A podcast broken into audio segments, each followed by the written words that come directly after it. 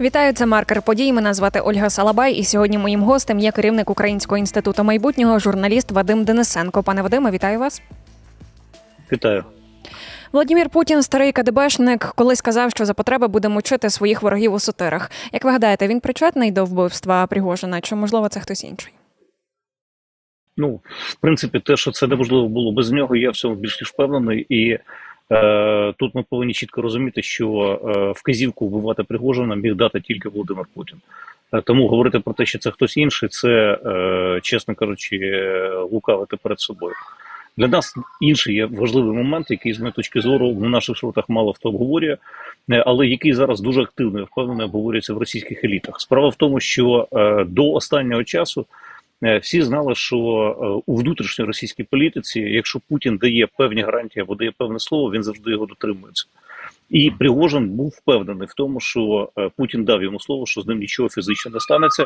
Власне кажучи, тому він так спокійно пересувався по Російській Федерації, тому він так спокійно, е, в принципі, от сів в цей літак.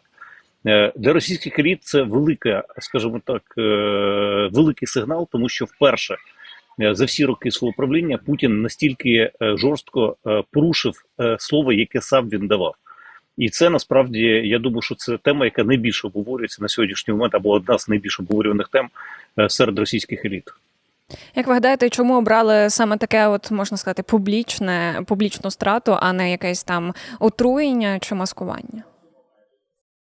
Ну, перш за все, треба зрозуміти, що разом з Пригожиним було знищено всю е, верхівку Вагнера. Тобто, по суті, е, Вагнер зараз на сьогоднішній момент обезглавлений, і там є тільки середні і нижчі ланки, які, е, судячи з усього, достатньо швидко перейдуть на сторону тих структур.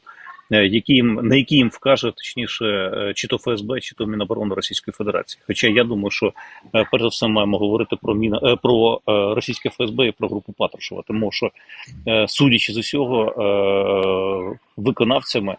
І одним з головних бенефіціарів убивства Пригожиної верхівки Вагнера стане саме група Патрушева і Патрушев безпосередньо.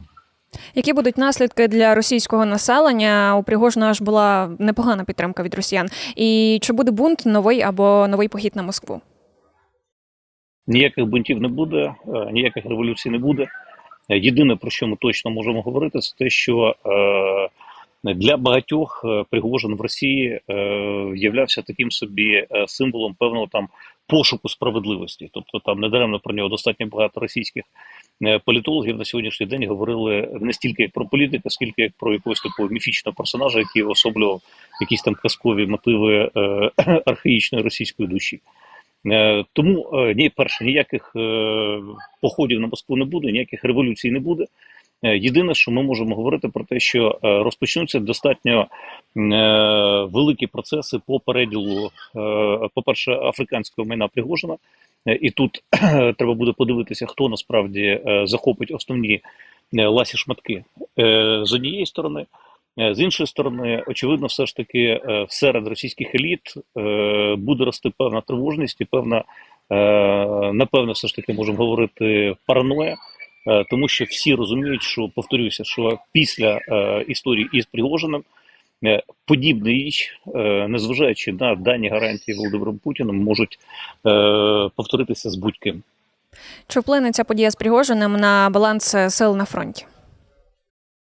Ні, це ніяк не впливатиме на фронт, тому що станом на зараз Пригожин на фронті немає.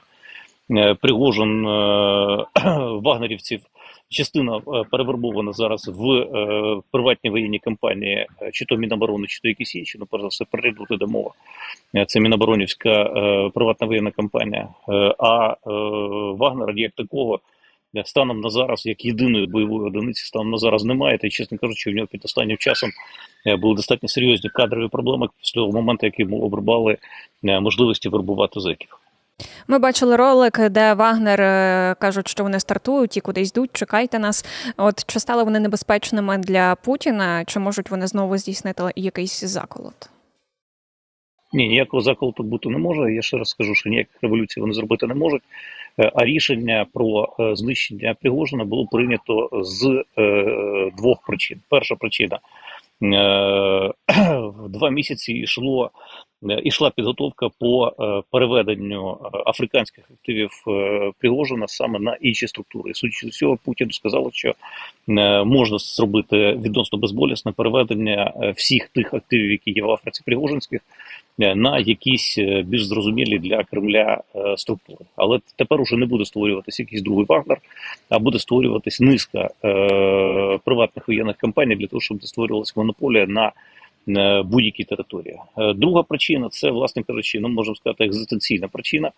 Е, Пригожин, е, незважаючи на те, що він заявив, що він закриває свій медіахолдинг, він його не закрив.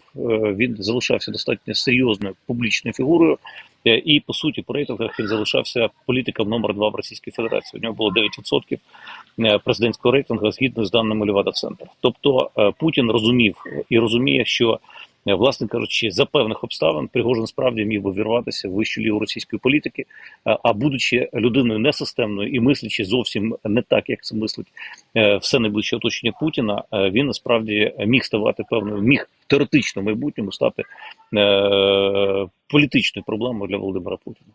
Чи є ймовірність, що вбили не Пригожина, а його двійника? Ні, я не вірю в цю конспірологію. Я вважаю, що вбитий Пригожин е, і вбита е, верхівка Вагнера. Чи можуть теоретично з'являтися якісь там Лжедмитрій 2, Лжедмитрій 3, ну вже Пригожин? Теоретично, да, але вірогідність поки що виглядає невеликою. Нас лякали можливими атаками на День Незалежності, і от зараз ми бачимо новини про висадку українських військових в Криму. Ми бачимо, що Путін закрив е, червону площу для відвідувачів. Тепер росіяни бояться нас, а не ми їх.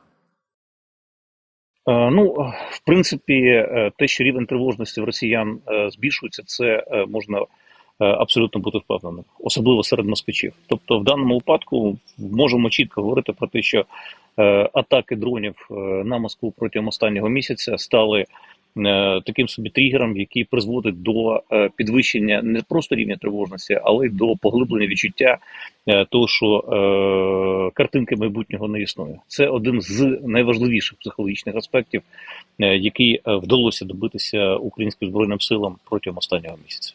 А як щодо еліти? психологічним по відношенню до росіян? А як щодо еліти російської, вони бояться Україну чи вони продовжують підтримувати Путіна? Вони будуть продовжувати підтримувати Путіна. Станом зараз, е, на жаль, серед е, тих еліт, які можуть впливати на е, прийняття будь-яких рішень, немає жодної структури, яка готова була б до війни проти Путіна.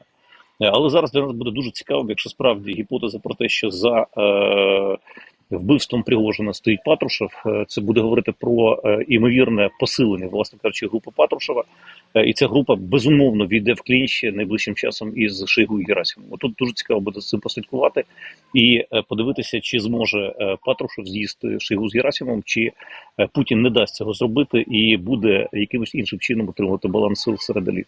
Але ще раз повторюся, поки що говорити про те, що сталося революційна ситуація в російських елітах, ні цього немає. Є протореволюційна ситуація, але протореволюційна дуже часто не доходить до стадії революції.